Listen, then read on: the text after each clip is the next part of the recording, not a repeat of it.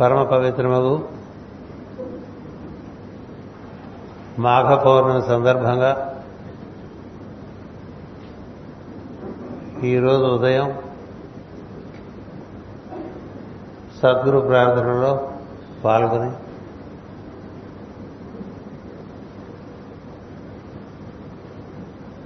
ప్రవచనాన్ని వినడానికి సంసిద్ధులైనటువంటి సోదర బృందానికి హృదయపూర్వకటువంటి శుభాకాంక్షలు మరియు నమస్కారములు.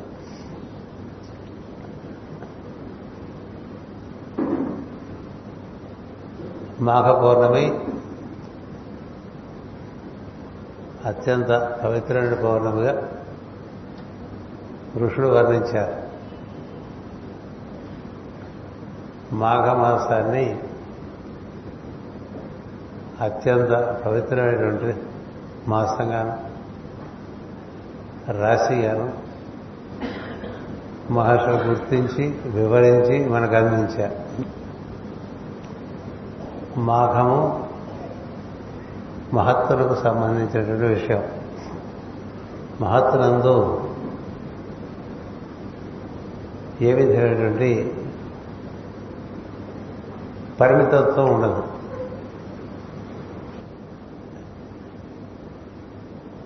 ఏ పరిమితి లేకపోవడం అనేటువంటిది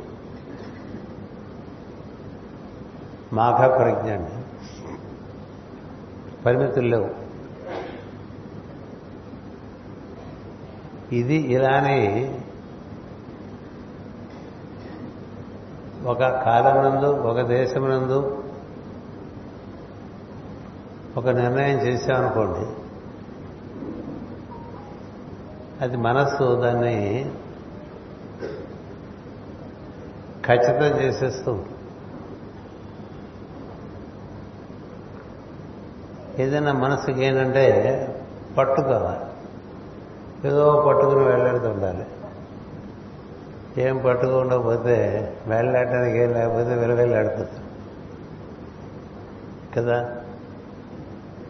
దేని మీద? దాని మీద పట్టు.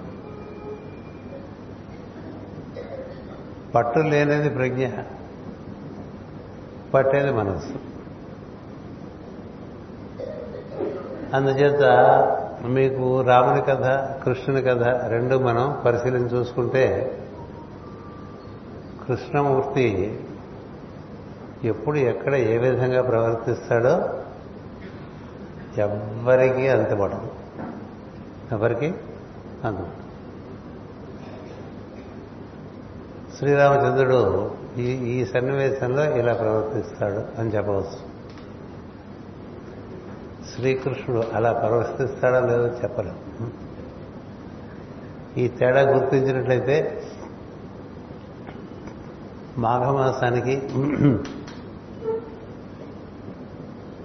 లేక కుంభరాశికి చైత్రమాసానికి లేక మేషరాశి ఉండే వ్యత్యాసం తెలుస్తుంది. రాముడు మేషరాశిలో దిగవచ్చు అందుచేత రాముడు కథ మనకి ఈ సమయంలో ఇలా ప్రవర్తిస్తాడు అని. కృష్ణుడి విషయంలో అలా చెప్పలేదు. అందుచేత ఏంటంటే ఒక కట్టుబాటుకు లోబడి ఆ కట్టుబాటును అనుసరిస్తూ ధర్మాన్ని పాటించడం ఒకటి. ధర్మాన్ని పాలించడమే కానీ కట్టుబాట్లు లేకపోవడం అనేది ఇంకోటి. చాలా తేడా కదా? అందుకనే కృష్ణుడు ఎవరికీ అర్థం కాలేదు. కృష్ణుడు గురించి ఎవ్వరూ చెప్పలేకపోయారు ఎందుకంటే అది మాఘప్రజ్ఞ మహత్తు. మహత్తు ఎప్పుడు ఎట్లా ప్రవర్తిస్తుంది అని చెప్పలేదు. ఇక్కడ ఇలా ఉన్నాడు కాబట్టి అక్కడ ఇలా ఉంటాడని లేదు. మొన్న ఈ విధంగా చేశాడు కాబట్టి ఈ రోజు నా విధంగా చేస్తాడని లేదు రేపు మళ్ళీ అలాగే చేస్తాడని లేదు. ఏం చేతనంటే అది అవగాహనకి ఆవలో ఉండేటువంటి ప్రజ్ఞ కృష్ణ ప్రజ్ఞ. అది పరిపూర్ణంగా మహత్తును ప్రదర్శించినటువంటి ప్రజ్ఞ. పరిపూర్ణంగా మహత్తును ప్రకటించినటువంటి ప్రజ్ఞ. అందరికీ ఉత్కంఠే. శ్రీకృష్ణుడు ఇప్పుడు ఏం చేస్తాడు? రాజులకి మహారాజులకి చక్రవర్తులకి కృష్ణుడు ఏం చేస్తాడో తెలియదు ఋషులకి మహర్షులకి బ్రహ్మర్షులకు కూడా తెలియదు అది గొప్ప విషయం. ఇంట్లో వాళ్ళకి ఏమీ తెలియదు బయట వాళ్ళకి అసలు తెలియదు కదా. నేను చాలా క్లోజ్ అనుకునే కూడా ఏం తెలియదు కృష్ణుడి గురించి. ఎవరు క్లోజ్ ఎవరు కాదు? అది మహత్తని అది పరిపూర్ణ స్థితి. అందుకని కృష్ణుని అవతారం అని చెప్పరు. పూర్ణ పురుషుడు అని చెప్తారు. బలరాముడు అవతారం. మిగతా అవతారాలని మనకు తెలుసు. ఒక మహాయోగి శ్రీరాముడి గురించి శ్రీకృష్ణుడి గురించి చెప్పమంటే ఇలా చెప్పాడైనా శ్రీరాముడు అంటే ఒక ఉద్యానవనం లాంటి వాడు. ఒక ఉద్యానవనంలో ఒకసారి మనం అలా మొత్తం అంతా కూడా సంచరిస్తే ఎక్కడ పూల మొక్కలు ఉన్నాయి ఎక్కడ ఫల వృక్షాలు ఉన్నాయి ఎక్కడ సరస్సు ఉన్నది ఎక్కడ పక్షులు ఉంటాయి ఇవన్నీ మనకు తెలుస్తాయి. ఓ రెండు మూడు సార్లు ఒక పార్కులో తిరిగామనుకోండి ఏది ఎక్కడ ఉంటుందో మనకు తెలుస్తుంది. అది అలాగే ఉంటుంది ఎప్పుడు కూడా అదే పద్ధతిలో దాన్ని మెయింటైన్ చేస్తూ ఉంటారు. అది రాముడు ఈ సన్నివేశాల్లో ఈ విధంగా ఆయన వర్తిస్తాడు. కృష్ణుడు అలా ఉండదు. కృష్ణుడు ఒక మహత్తరమైన అరణ్యం లాంటి వాడు ఆయన. అరణ్యానికి ఉద్యానవారికి చాలా తేడా ఉంది. అరణ్యంలో పది అడుగులు వేస్తే అక్కడ ఏముందో మనకు తెలియదు క్రూరముగాలు ఎక్కడ ఉన్నాయో తెలియదు ఋషి ఆశ్రమాలు ఎక్కడ ఉన్నాయో తెలియదు ఎక్కడ నీళ్ళు తాగవచ్చో తెలియదు ఎక్కడ నీళ్ళు తాగకూడదో తెలియదు ఏ ఫలం తినవచ్చో తెలియదు ఏ ఫలం తిన తినకూడదో తెలియదు. ఇవి తెలియదు. ఎప్పుడు ఉత్కంఠభరితంగా ఉండేటువంటి కథ మాఘమాసం కథ.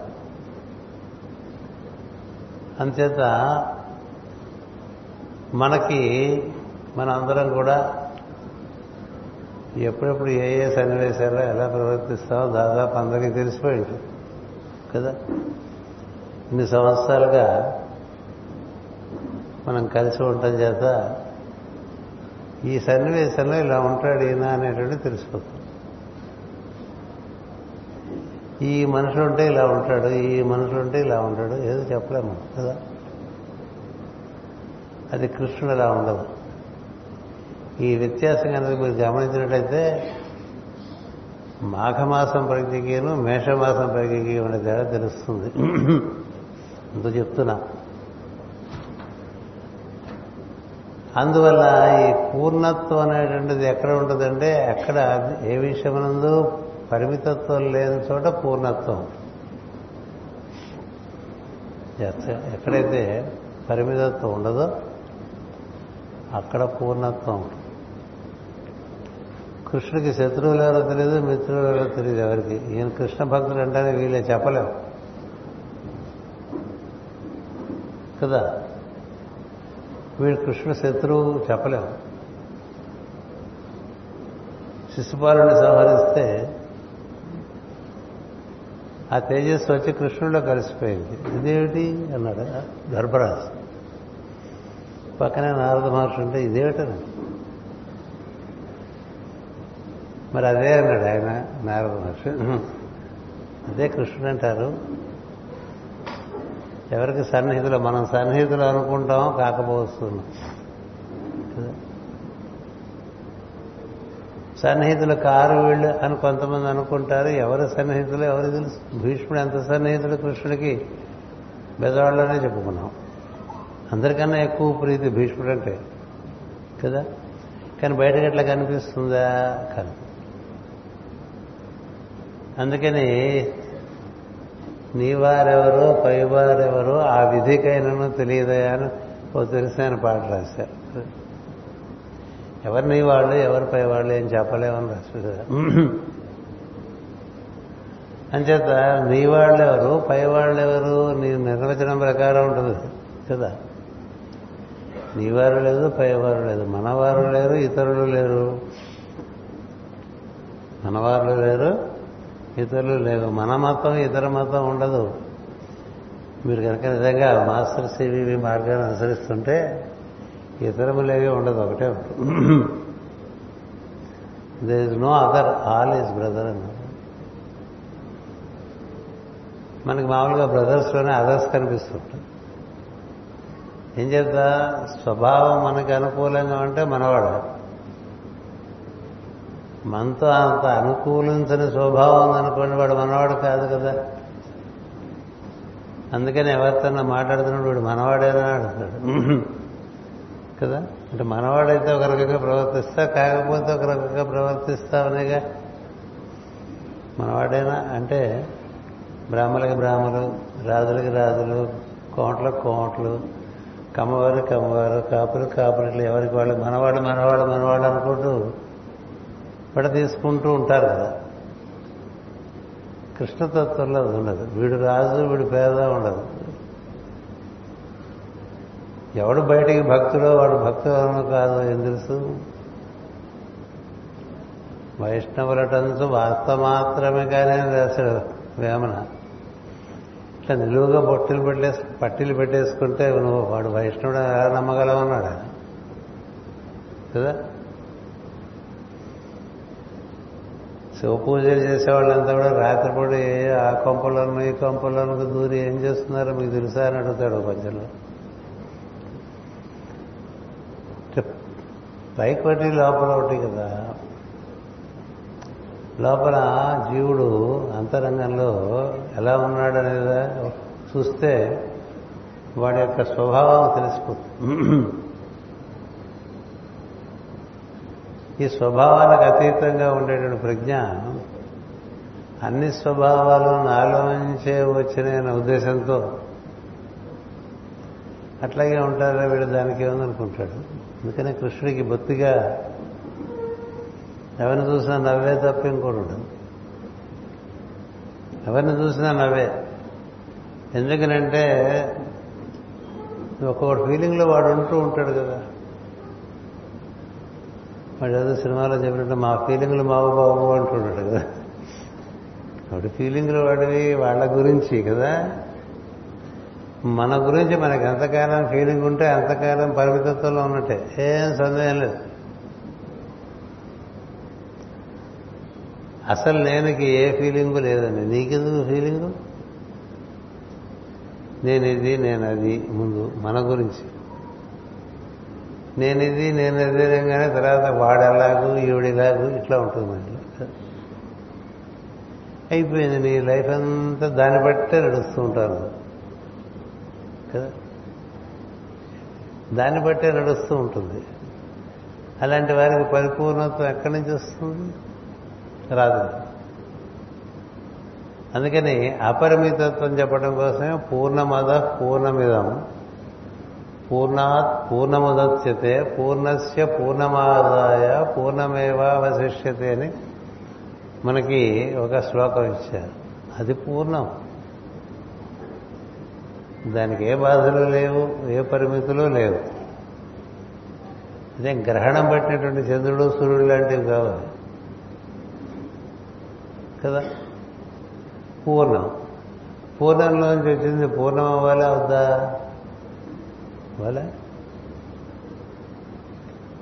ఆవులోంచి పుట్టింది గేదె అవదు అవే గేదెలోంచి పుట్టింది గేదె మామిడి చెట్లోంచి కొబ్బరికాయ రాదు. సృష్టి గమనిస్తే మామిడి చెట్లోంచి కొబ్బరికాయ రాదు. కొబ్బరి చెట్లోంచి మామిడికాయ రాదు. పూల మొక్కలోంచి పళ్ళు రావు.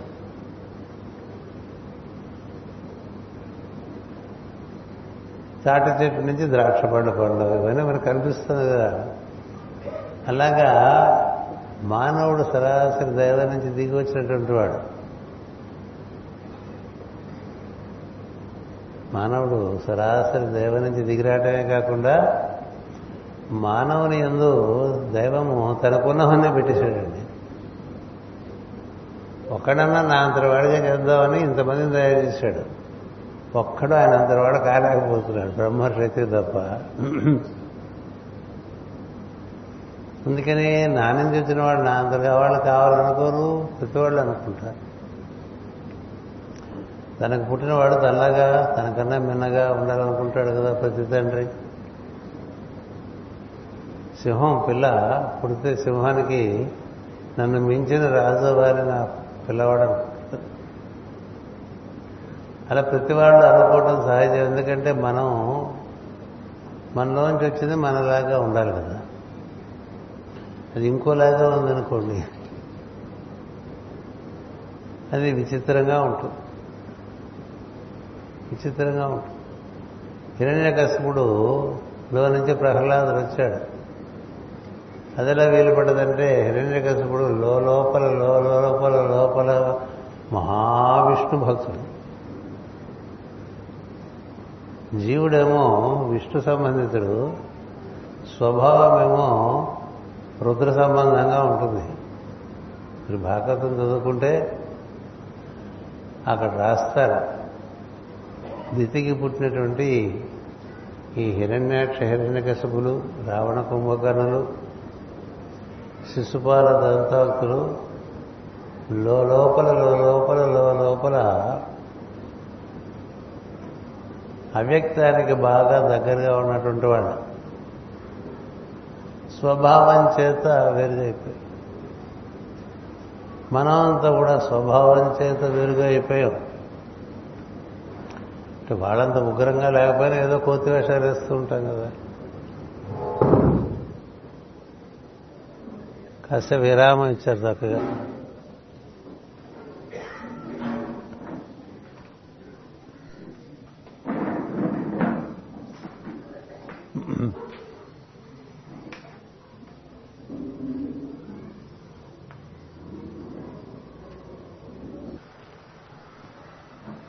పూర్ణమద పూర్ణమిదం అనేటువంటి శ్లోకాన్ని మనం బాగా పఠనం చేయాలి. ఏం చేద్దానంటే మనం ఎవరి నుంచి దిగి వచ్చామో అతడు పరిపూర్ణుడు. పరిపూర్ణత నుంచి దిగి వచ్చిన వాళ్ళం పరిపూర్ణులం కావాలిగా? అన్ని రకాలుగా మనకి ఆ పరిపూర్ణత రావాలిగా? అలా రానప్పుడు దానికోసం మనం ప్రయత్నం చేయాలిగా? ఆ ప్రయత్నమే సాధన. చేసింది చేసుకుంటూ కూర్చోవడం కాదు.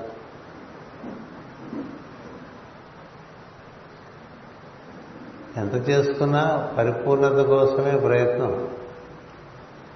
విష్ణు సహస్రనామం చదివినా లలిత సహస్రనామం చదివినా రుద్రాభిషేకం చేసిన హోమం చేసిన హనుమత్ ప్రార్థన చేసిన గణపతి ప్రార్థన చేసిన ఏం చేసినా మనం పరిపూర్ణత కోసం ప్రయత్నం చేస్తూ ఉంటాం.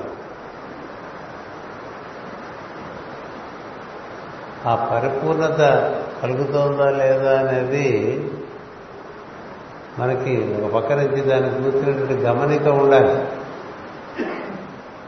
ఆ గమనిక లేకుండా అలాగే చేసినవే చేసుకుంటూ చేసినవే చేసుకుంటూ చేసినవే చేసుకుంటూ మనం నలభై మూడు సంవత్సరాల నుంచి చేసుకుంటున్నాం గురు పూజలు చెప్పుకుంటూ ఉంటాం కదా. నలభై మూడు కాదు ఎనభై మూడు సంవత్సరాలు చేసుకుంటుండొచ్చు ఎనభై మూడు కాకపోతే ఎనిమిది వందల సంవత్సరాల నుంచి వస్తున్నాను అదేదో మనకు సామంత చెప్పినట్టుగా పులకతోక తెచ్చి ఏడాది దిగినా నలుపు నలభై కానీ తెలుపు కాదు అని అంటాను. అందువల్ల మనకి అంతకంతకి అంతకంతకి అంతకంతకి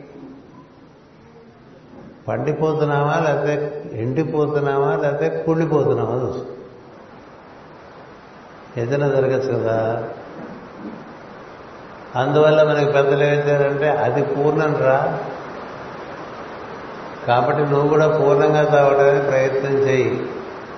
పూర్ణంగా తయారవడానికి ప్రయత్నం చేయటువంటి అంటే ఏంటి? నీలో ఉండే అపరిమితులు ఏమిటో చూసుకుని వాటిని ఏ విధంగా అధిగమించవచ్చో చూసుకోవాలి. దాన్ని ఏ విధంగా అధిగమించవచ్చో తెలుసుకోవచ్చు. మనకన్నీ అపరిమితులే. అపరిమితి మనకన్నీ పరిమితులే. రకరకాల పరిమితులు శరీరం ఒక పరిమితి కలిగిస్తుంది. కుటుంబం ఒక పరిమితి కలిగిస్తుంది. ధనార్జన ఒక పరిమితి కలిగిస్తుంది. సంఘం ఒక పరిమితి కలిగిస్తుంది. ఇట్లా రకరకాల పరిమితుల మధ్య మనం పరిపూర్ణం ఎలా కాగలమనేటువంటి ప్రశ్న పుట్టాలి. ఆ పరిపూర్ణతలు ఇస్తే దాన్ని అది పూర్ణకుంభ స్వాగతం అంటుంటాం కదా. ఈ పూర్ణకుంభం అంటే ఉద్దేశం అది. ఇవాళ పూర్ణకుంభం రాగానే నిన్నే చెప్పాది ఏమిటో తెలియకుండా అట్లా పట్టుకుని వస్తూ ఉంటాం కదా. దాంట్లోకి సమస్త దేవతల్ని ఆవాహనం చేసి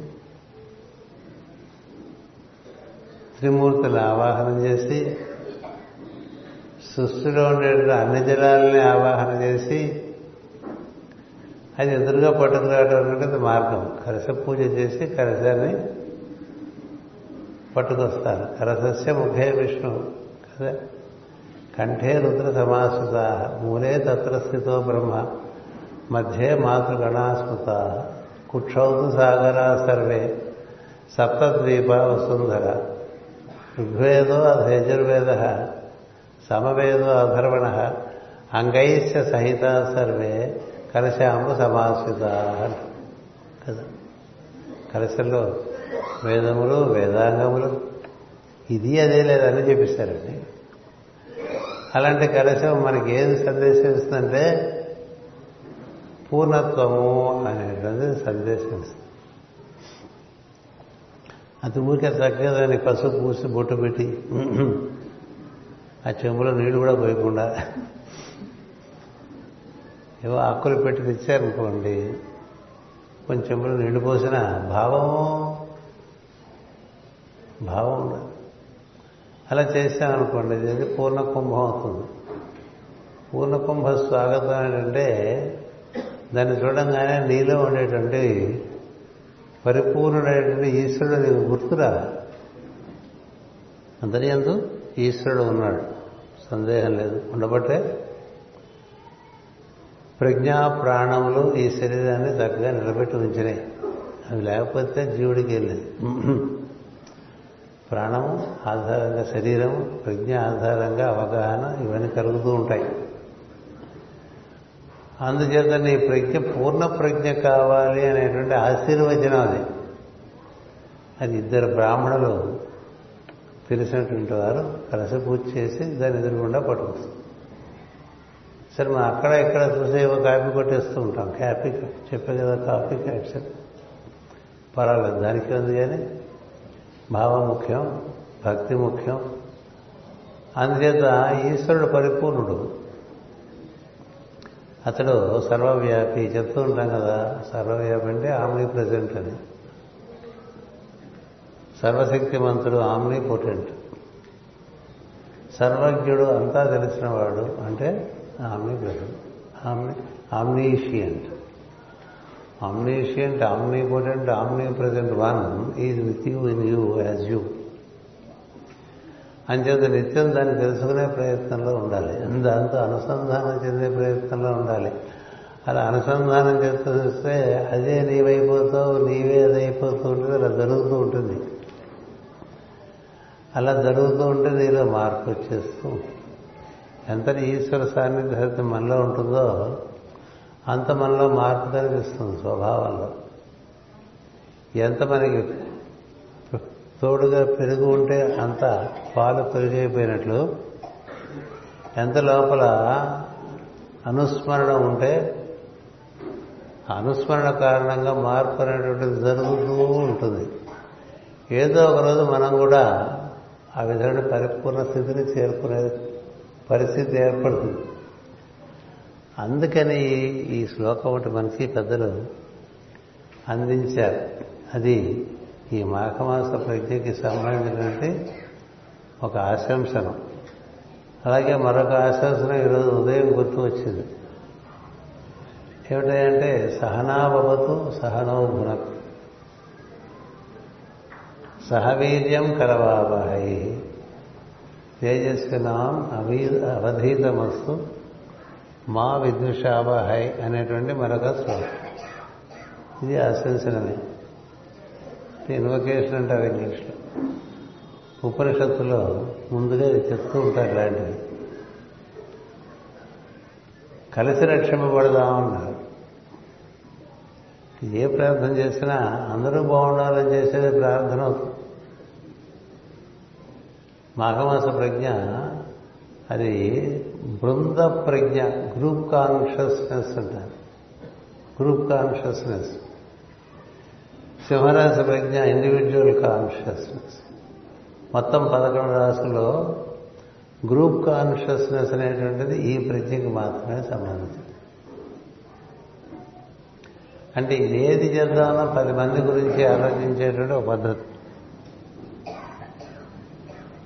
పది మంది అంటే లెక్క పెట్టుకున్న పది కాదు. ఎక్కడికైనా వెళ్ళాలనుకోండి మనం ఒంటి గంట రామలింగంలాగా వెళ్ళిపోవటం ఒకటి.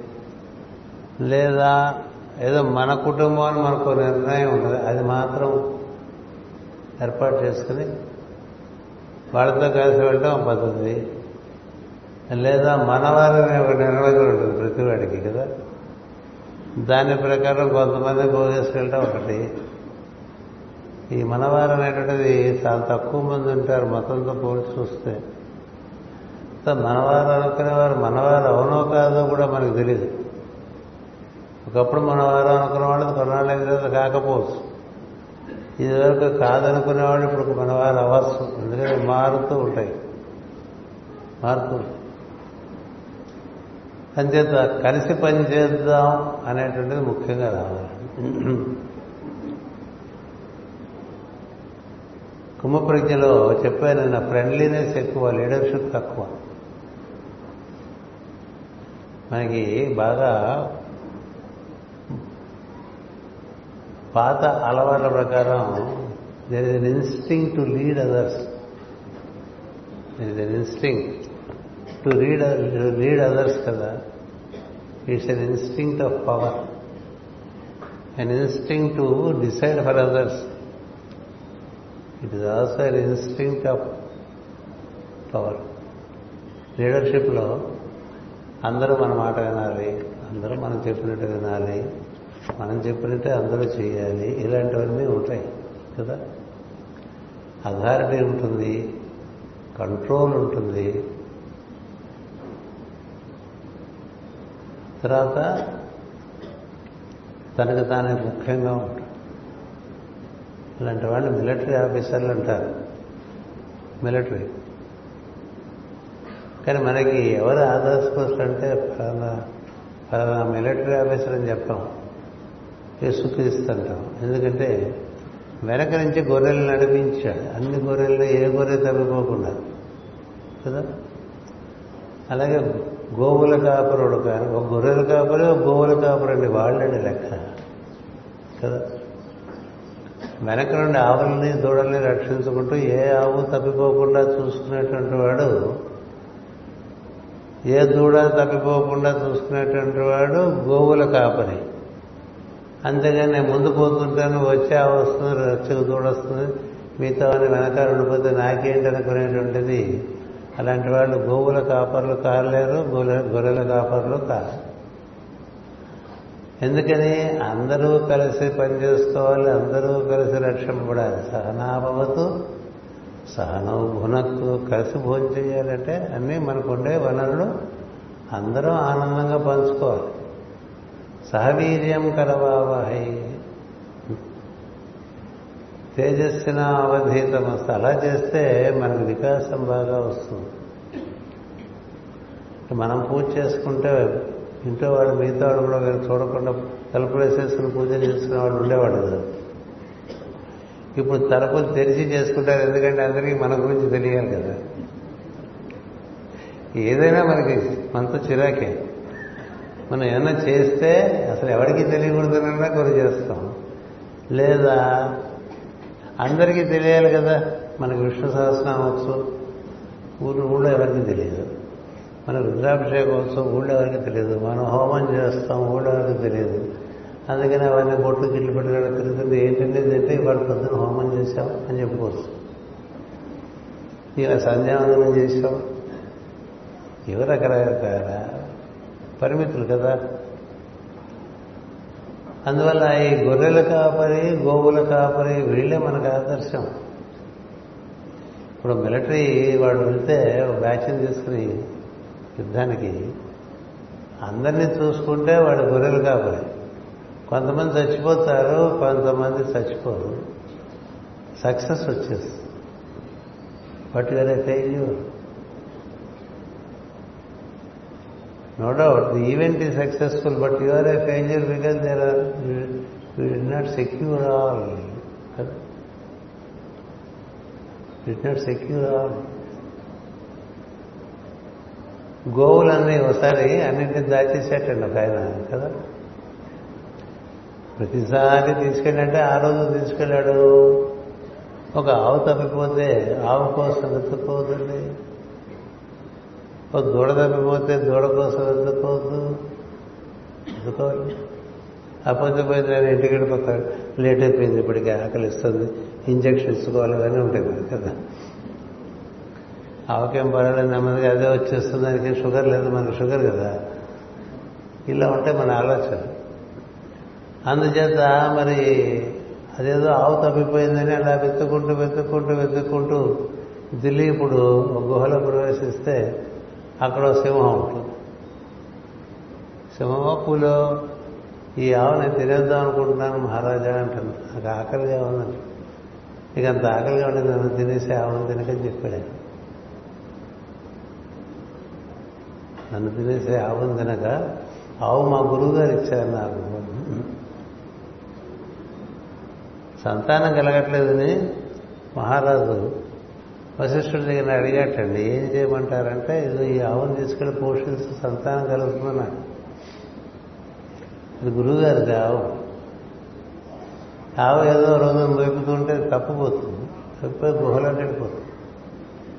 అక్కడ ఒక ఒక పులి అనుకుంటా. దాన్ని తినడానికి రెడీ సిద్ధపడుతున్న సమయంలో ఈయన వెళ్తాడు. రాజును చూసి పులి మాట్లాడుతుంది.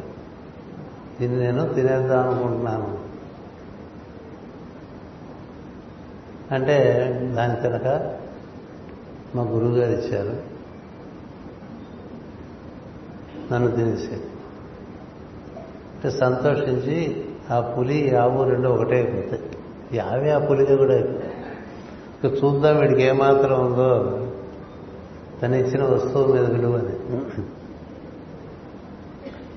తను ఇచ్చిన మరి వస్తువు మీద విలువ ఎంత ఉందని? మనం అలాగ మనం ఉండగలమా? పది మందిని కలుపుకొని ఉండగలమా? ఎక్కడెక్కడ ఎలిమినేషన్ అయినా కలుపుకోటాలు ఉన్నాయా? సహనాభవతంటే కలిసి రక్షింపబట్టాం కదా? అలాగే భోజనం చేస్తాం అనుకోండి మనం తినేస్తే సరిపోతుంది మిగతా ఎప్పుడు తింటారు అన్నట్టుగా ఉంటాం ఇది మనకన్నా పెద్దవాళ్ళు తినకుండా మనం తినేసేవాళ్ళు కూడా ఉన్నాం మన ఇంట్లో. ఎవరి టైం ప్రకారం వాళ్ళు తినేస్తూ ఉంటారు అంతే. నాన్నగారు తిన్నారా? మనకు అనవసరం అమ్మ తిన్నదా? మనకు అనవసరం పిల్లలు తిన్నారా? మనకు అనవసరం మనం తినేయాలి కదా తినేసి. సో ఇట్లా ఒంటరి ఒంటరి ఒంటరి ఒంటరి ఒంటరి ఒంటరిగా తయారైపోయి బలహీనలైపోతారు మనుషులు. కుంభరాశి ఏం చేస్తుందంటే try to develop group consciousness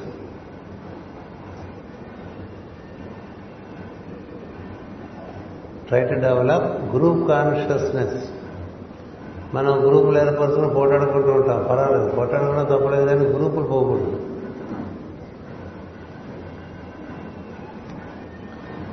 పొట్టాటకే కదా పెళ్ళి చేసుకుంటాం.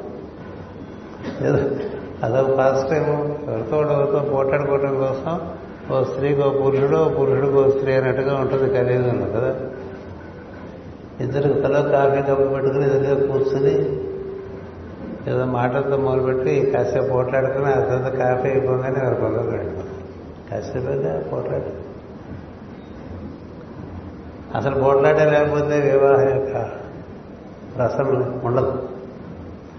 అందుకని పోట్లాడుకుంటే పోట్లాడుకున్నారు కలిసి ఉండండి అని. అందుకనే ఎక్వైరియం ఎనర్జీలో ఒకటి చెప్తారు learn to agree to disagree you can learn to agree to disagree. నీకొక దృక్పథం ఉంది నాకొక దృక్పథం ఉంది. నీ దృక్పథం నువ్వు ఉంచుకో నా దృక్పథం నేను ఉంచుకుంటాను కానీ మనం కలిసి ఉందాం అనేది ఉండాలి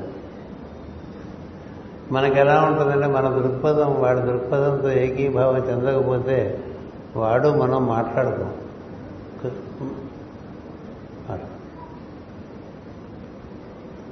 ఇంకెక్కడి నుంచి మనకి రకరకాల మెథడ్స్ ఉంటాయి వాడిని ఎలిమినేట్ చేయడానికి కొన్నాళ్ళు వాడితో మాట్లాడటం మానేస్తాం.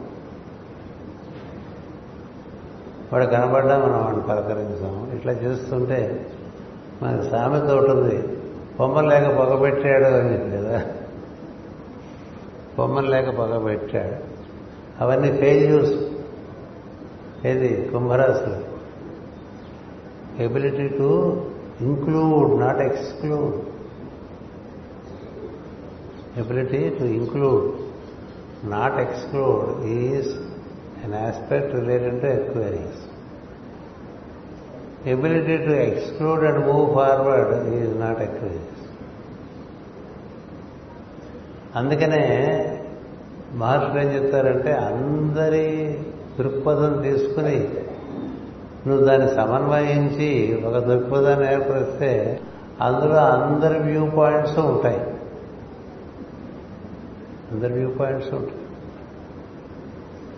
మనం ఏదైనా సరదాగా ఒక కుటుంబం అక్కడికో వెళ్దాం అనుకున్నాం అనుకోండి ఇంట్లో చిన్నపిల్లవాడి దగ్గర నుంచి అందరిని అడగాలి. ఇలా అనుకుంటున్నాను రా నువ్వేమంటావు? ఇలా అనుకుంటున్నాను తల్లి నువ్వేమంటావు? ఇలా అనుకుంటున్నావు అని చెప్పి భార్యతోనూ పిల్లలతోనూ తండ్రితోనూ తల్లితోనూ అందరితోనూ సంప్రదించి అందరికీ సమర్థమైన పద్ధతుల్లో మనం ఒక యాత్ర నిర్ణయం చేశామనుకోండి అది ఆ ఇంటి యజమాని యొక్క సంస్కారం. అలా లేకపోతే బా వాడికేం తెలుసు? అంటే వాడికేం తెలుసు నీకన్నా ఎక్కువ తెలిసి ఉండొచ్చు. మన తర్వాత పుట్టినంత మాత్రాన మనకన్నా తక్కువ తెలుసు అనుకోపోకండి ఎందుకంటే వాడు అంతకుముందు పోయి మళ్ళీ వచ్చాడు కదా. పైగా రీసెంట్గా వచ్చాడు వాడు ఫ్రెష్గా వాడు. మన దగ్గర పెరిగే చిన్నపిల్లలందరూ కూడా మన పూర్వీకులే. మన ఇంట్లోనే పుట్టినవాడు అనుకోకర్లేదు మన ముందు ఉన్నటువంటి. అంటే అందరి దృక్పథం తెలుసుకుని పనిచేస్తామనుకో అది వేరు. నువ్వు నిర్ణయం చేసి చెప్తుంటారు కదా those are with it are with me those are against it are against me అనేది అది కుసంస్కారం. అటు చెప్పాడు ఒక ప్రెసిడెంట్ అమెరికాలో మాతో ఉన్నవాడు అంతా మేము ఏం చేసేది ఆయన సపోర్ట్ చేసేవాడు మాతో ఉన్నవాళ్ళు మిగతా వాళ్ళంతా మాకు శత్రువులే అనేసాడు ఇదా తెలియదు పిచ్చి తెలియదు పిచ్చి తెలియదు చిన్నతనంలో మా అంత మేమంతా చాలా చిన్నపిల్లలం. ఆరుగురికి ఏడుగురు సంతానం. ఇందరితోనూ సంప్రదించి మా నాన్నగారు ఏదైనా నిర్ణయం చేసేవారు అందరికి సంబంధించిన విషయంలో. సొంతంగా ఎప్పుడు నిర్ణయం చేశారు ఎన్నడూ సొంతంగా నిర్ణయం చేయలే. అలాగే బట్టలు కొనుక్కోవాలంటే అందరినీ తీసుకెళ్ళి ఎవరికి కావాల్సిన వాళ్ళు కొనుక్కున్నట్టుగా చూసి నువ్వు డిసైడ్ చేసేసి నువ్వు ఇది కొనుక్కో నువ్వు అది కొనుక్కో ఊరికి పక్కకి తోమేస్తుంటే సాఫ్ట్ నేచర్డ్ పీపుల్ ఏం కాదని లేక ఒప్పుకుంటారు కానీ దే ఆర్ నాట్ హ్యాపీ ఇవన్నీ ఈ ఎక్వైరన్ ఏజ్లో they are seen as animal tendencies animal tendency సంస్కారవంతుడు పక్కవాడిని తనంతరవాడుగా చూసుకుంటాడు. పక్కవాడిని తనంతరవాడుగా చూసుకుంటాడు. చెప్పే కదా ఫ్రెండ్లీనెస్ ఫ్రెండ్లీనెస్ ఉన్న చోట ప్రేమ ఉంటుంది. అథారిటీ ఉన్న చోట ప్రేమ. ఏదో కొంతకాలం తప్పదు వీడి కింద మనకేది అనుకుని వీడిని తప్పుడు తప్పించుకోగానే అప్పటికి వాటితో చెప్తా కటాఫ్ అందుకని ఈ మన ఊరికి కుంభరాశి కుంభరాశి సివివి సివివి అంటే కుదరదు. There has to be a sea change in our attitude a sea change people may look to you for leadership but you don't decide for them ఏం చేసినా ఎవరిని ఉద్దేశం చేస్తున్నావో వారందరినీ అడిగి వారి యొక్క సమతం మీద అయితే వారి అందించిన సలహాలు కూడా తీసుకుని నిర్ణయం చేస్తే వాడు గొర్రెలు కాపరి గోవులు కాపరి అవుతారండి. అలా కాకపోతే ఒక మిలిటరీ ఆఫీసర్ అవుతాడు. అది ఎక్వేరియస్కి ఏరిస్కి ఉన్న డిఫరెన్స్గా చెప్తుంది జ్యోతిషం మేషరాశి వాడు చూసుకుంటూ పోతాడు. ఎవడొస్తే వాడొస్తాడు మీ తర్వాత నాకు సంబంధం లేదంట. కదా? నా దారి నేను పోతున్నా మీరంతా? వస్తే రెండు దస్తే తేవండి అనేటువంటి ఉంటుంది మిలిటరీ కదా? అదే మిలిటరీ ఆఫీసర్లో మీరు ఎవడో ఒకడు కాస్త పడిపోతే వాడిని ముందు జాగ్రత్త చేసుకుని వాడిని కూడా రక్షించుకుని విజయవంతంగా తిరిగి వచ్చాడు అనుకోండి వాడు కంప్లీట్లీ సక్సెస్ఫుల్ అందుకనే బాగా జరిగింది బాగా నువ్వు దీనివల్ల కార్యం విజయవంతం లేదు సార్ ఆమె ఫెయిల్యూర్ అని చెప్తాడు. ట్రూ విల్ డ్రాప్ సార్ ఎప్పుడన్నా ఎందుకంటే ఒకళ్ళిద్దరు చచ్చిపోయారు.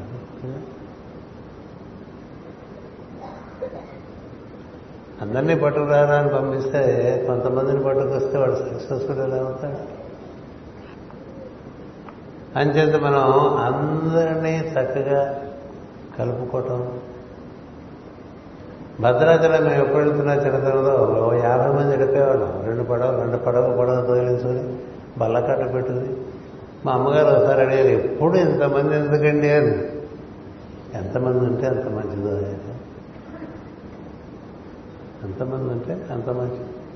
పది మందితో సాగు పెళ్ళితో సమానం ఉంది కదా. పది మందితో సాగు పెళ్ళితో సమానం. ఒక్కడిగా పెళ్ళి చేసుకున్నాను ఎక్కడికి వెళ్ళిపోయి రిజిస్ట్రార్ ఆఫీస్లో అది తెలియదు కాదు.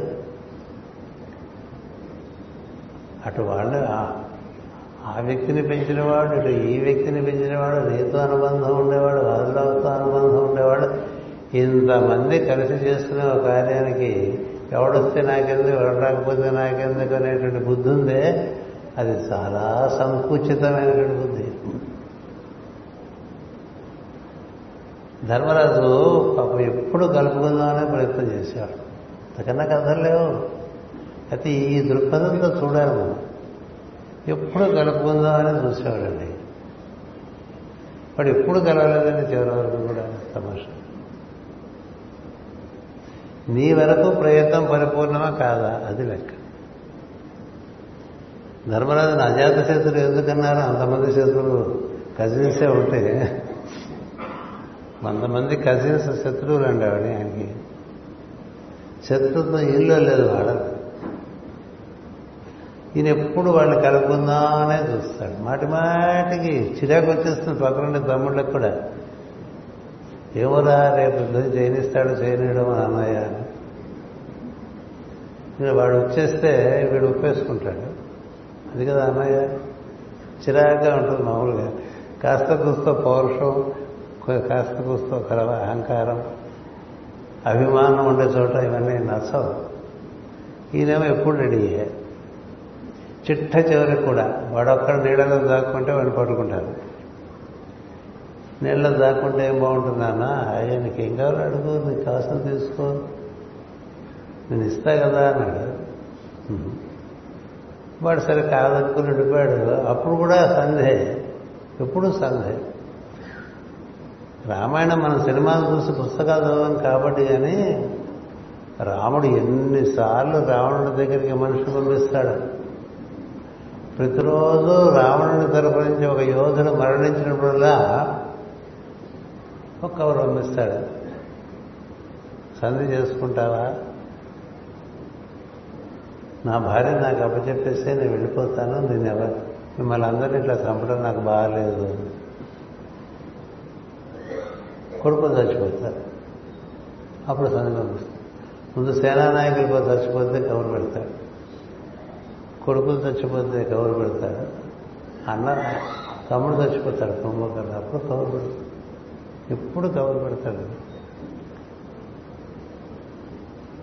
పక్కనున్న లక్ష్మణుడికి వీడు కూడా తెలుస్తుంది ఏది పూర్తిగా ఇవ్వడని ఏం చేద్దంటే కలుపుకుంటే ఇప్పుడు రావణుడి కన్నా లంకను పరిపాలించగలిగినటువంటి మహాత్ముడు ఇంకోలేడు విభీషణుడు పూ సబ్స్టిట్యూటే no doubt. Poor substitute compare to Ravana. అందరివాడు రావణుడు. రావణుడే ధర్మాన్ని పాటి పాటిస్తే అయోధ్య కూడా వాడికి అప్పచెప్పేస్తానంటాడు రావణుడు. అంతటి వాడు రావణుడు. అతనికి తెలియని విద్య లేదు అతని దగ్గర లేని అస్త్రం లేదు అతనికి ఉండేటువంటి భక్తి పరాకాష్ఠమైన భక్తి అతనికి ఉన్నటువంటి వేద జ్ఞానం వేదస్వరం మీకు తెలుసో తెలీదో వేదానికి స్వరం కట్టమని అందరూ ఈశ్వరుడి దగ్గర నుంచి అడిగితే ఋషులందరూ రావణుడు కడతాడని చెప్తాడు. ఆయన ఏర్పరుస్తాడు స్వరం? అదేమిటి సార్ అన్నాడు అంతే. మీకు లేదు ఆ జ్ఞానం వాడు మనం చదివే పురుష సూక్తం స్త్రీ సూక్తం ఏవో కదా అపస్వరాలు వాటన్నిటికి స్వరం కట్టింది నాలుగు వేదాలకే స్వరం కట్టింది రావణుడు వేదానికి. ఎంత బాగా పాడతాడో మనకు తెలియదు మనకి రావణుడు అంటే వాడే రాముడు వాడే ఎన్టీఆర్ కదా. మన రావణుడే రాముడు ఇద్దరు ఒకటే కదా. తత్వం. అంచేత నేను ఎందుకు చెప్తున్నానంటే ఎదుటి వారిలో ప్రతి వారిలో కూడా కొన్ని సమర్థతలు ఉంటాయి కొన్ని అసమర్థతలు ఉంటాయి. నువ్వు సమర్థతలు గుర్తించి అసమర్థతను విస్మరించి వాడితో పనిచేసుకుంటూ ఉంటే ఇబ్బంది లేదు. క్రమంగా వాళ్ళ సమర్థత పెరుగుతూ వస్తూ ఉంటుంది. వాడిని కూడా పరిపూర్ణం చేయి. ఇది సద్గురువు చేసే కార్యక్రమం. సద్గురువు చేసే కార్యక్రమం. అందుచేత సహనాభవతు. కలిసి ఎప్పుడు రక్షణ పడ అవతు అంటే రక్షణ పడటం ఎప్పుడు రక్షణ పడతావు తెలుసా? అందరూ కోసం నువ్వు తాపత్రయపడుతుంది నీ గురించి నువ్వు తాపత్రయపడితే నీకు ఏదైనా తేడా పడితే హాస్పిటల్ కూడా నేను తీసుకెళ్ళేవాడు ఉన్నాడు కొంతమంది ఎలాంటి సహాయం రాకుండా చచ్చిపోతారు. కొంతమందికి ఎంత సహాయం వస్తుందో హాస్పిటల్. దేనివల్ల? నీ బట్టి. కలిసి భోజనం చేయడం నేర్చుకోండి. చాలా ముఖ్యం. ఎవరి దారిన వాడు తినేయకండి భక్తి భోజనాలు అంటారు కదా. కలిసి విడిగా ఉందా ప్రయత్నం చేస్తే you are not in tune with experience types విడి. కలిసి. పది మందితో కలిసి భోజనం చేశారనుకోండి అది అక్రూరుడు ఈ శంకు చక్రాలు భుజాల మీద ముద్రించుకునే వాడితో తప్ప మిగతా వాడితో భోజనం చేసేవాడు కాదు. మా ఇంటికి భోజనానికి వస్తామంటే కృష్ణుడు రాలే. ఎందుకో తెలుసా? ఆయన శంఖం చక్రం వేసుకోడు. ఆయన ఎక్వేరియన్ కదా? ఏ సాక్షాత్ విష్ణుమూర్తి శంఖం చక్రం అచ్చులు వేసుకోకుండా ఉన్నాడండి. మరి మనకేంటండి బాధ? శంఖం చక్రం అలా పెట్టేది. చుట్టుకు కాదంటలేదు మాస్టర్ గారు అడిగారు ఎందుకు ఇలా ఒక్కటి పెట్టుకుంటారు మూడు పెట్టుకోరు కదా అని? నాకు ఇట్లా పెట్టుకుంటే అందంగా ఉంటాననిపిస్తుందని చెప్పారు. మూడు ఎందుకు పెట్టుకోవట్లేదు? ఒకటే ఎందుకు పెట్టుకుంటారంటే నా ఇష్టం. నా ఇష్టం. నా ఫేసు నా ఇష్టం రెండు ఇప్పుడు అదే కదా చిన్నపిల్లలు రకరకాలుగా క్రాఫ్ట్లు చేయించేసుకుంటూ ఉంటారు. అలా వస్తూ ఉంటాయి పైకి గోపురాలు. ఇదేంట్రా అంటే నా ఇష్టం. నువ్వు ఇప్పుడు తొక్కిస్తావు అనుకోండి తర్వాత పెడతాడు. గుర్తుపెట్టుకోండి ఏదైనా తొక్కేస్తే అది స్ప్రింగ్స్ బ్యాక్ విత్ వెంజన్స్ ఎందుకంటే లోపల జీవుడికి అంగీకారం కావాలి కానీ కాకుండా ఏం చేస్తున్నావు? ఉపయోగం అంటే శంఖు లేదు చక్రం లేదు కృష్ణుడికి. కానీ ఆయనలో నారాయణ దర్శనం చేస్తాడు అక్రూరుడు మా ఇంటికి భోజనానికి వస్తా ఉంటారా అని అంటాడు ఎందుకంటే అది తెలుసు శంఖం చక్రం లేని వాళ్ళకి ఆయన భోజనం పెట్టాడు. ఇది ఒంటి మీద. ఒంటి మీద. పైగా చొక్కా అయిపోతున్నారు కృష్ణుడు ఒప్పుకోడు చొక్కా అయిపోతుంది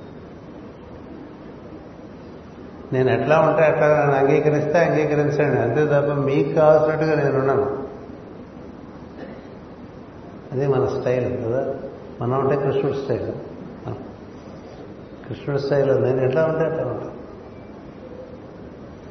నేను చాలా కాలం ఇట్లా వెయ్యి పెట్టి దాని మీద పొట్టు పెట్టాను. ఓ రోజు మచిలీపట్నం నుంచి ఒక వేద బ్రాహ్మడు వచ్చాడు. సార్ వీపుది అన్నిటికన్నా పైన ఉండాలి కదా కింద పెట్టారేమని అడిగారు. ఎవరు నిర్ణయం చేశారు? పైన ఉండాలంటే శివపురాణం. చెప్తే చెప్పి ఉండొచ్చు నాకు ఇట్లా ఉంటేనే బాగుంటుంది. ఆ, బిందు అమ్మవారు వీపుది శివుడు మీరేమో శివుడిని కిందను అమ్మవారిని పైన పెట్టారు. అంటే అదేం పర్లేదులేండి వాళ్ళిద్దరి మధ్య ఏ సమస్య లేదు. సమస్య సమస్యలన్నీ మనకే కదా అన్నాను ఇప్పుడు పార్వతి పరమేశ్వరుల మధ్య అసలు కొద్దిగా అవినాభావ సంబంధం కదా? అది ఒకటే రెండుగా ఉన్నాయి. ఈ కింద పెట్టారా పైన పెట్టారా కుడిపక్క పెట్టారా ఎడపక్క పెట్టారా అవన్నీ. అందుకని మన గురువు గారు పెద్ద గురువు గారు రాని పీకేశాడు బొట్టు లేదు విభూతి లేదు జంధ్యం లేదు క్రాపు లేదు.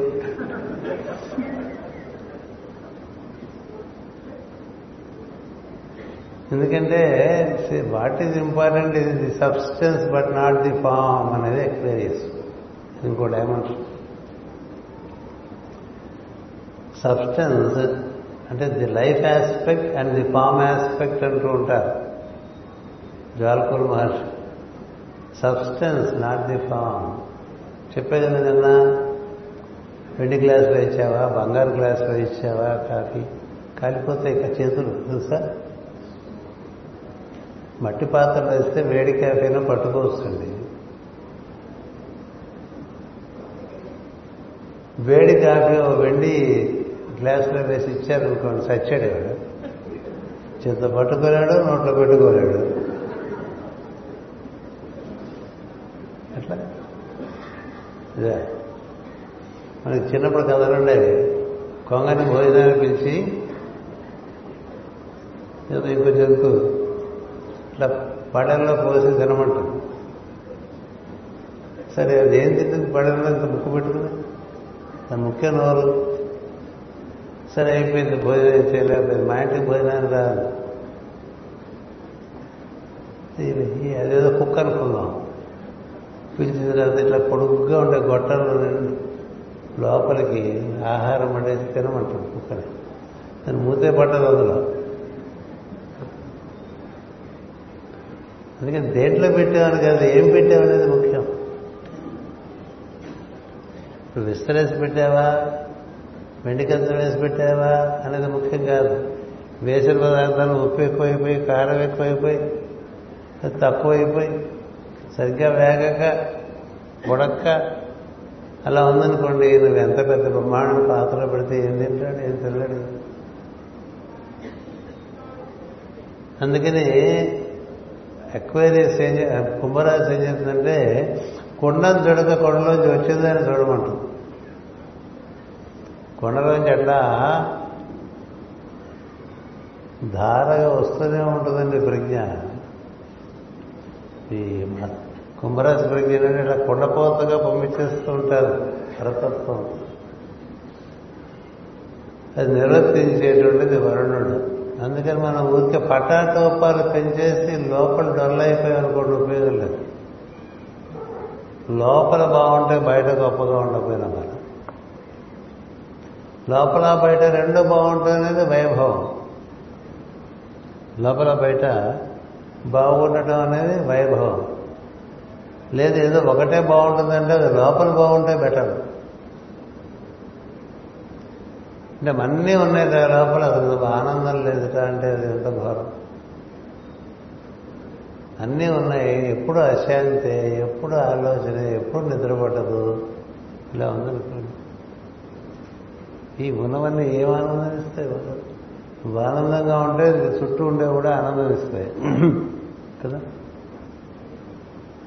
అందుకనే నేను ఎప్పుడు చెప్తుంటా మాస్టర్ గారికి భక్తరాజు మహారాజుకి ఉండేటువంటి ఒక ప్రథమ సమాగమం.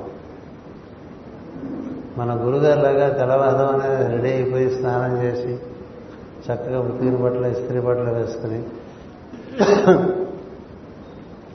మల్లె పువ్వులాగా తయారయ్యేవారు కాదు ఆయన భక్తరాజు మహారాజు.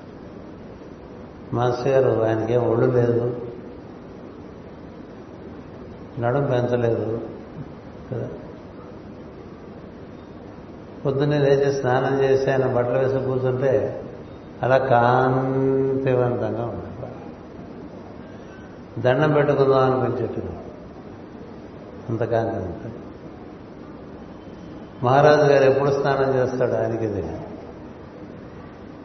మహారాజు. దేనికి మహారాజు అంటే భక్తికి మహారాజు. గడ్డం చేస్తే చేయొచ్చు చేయకపోతే చేయకపోవచ్చు. ఏ రోజు గడ్డం చేస్తాడో తెలియదు ఏ రోజు గడ్డం చేయడో తెలియదు ఎప్పుడు స్నానం చేస్తాడో తెలియదు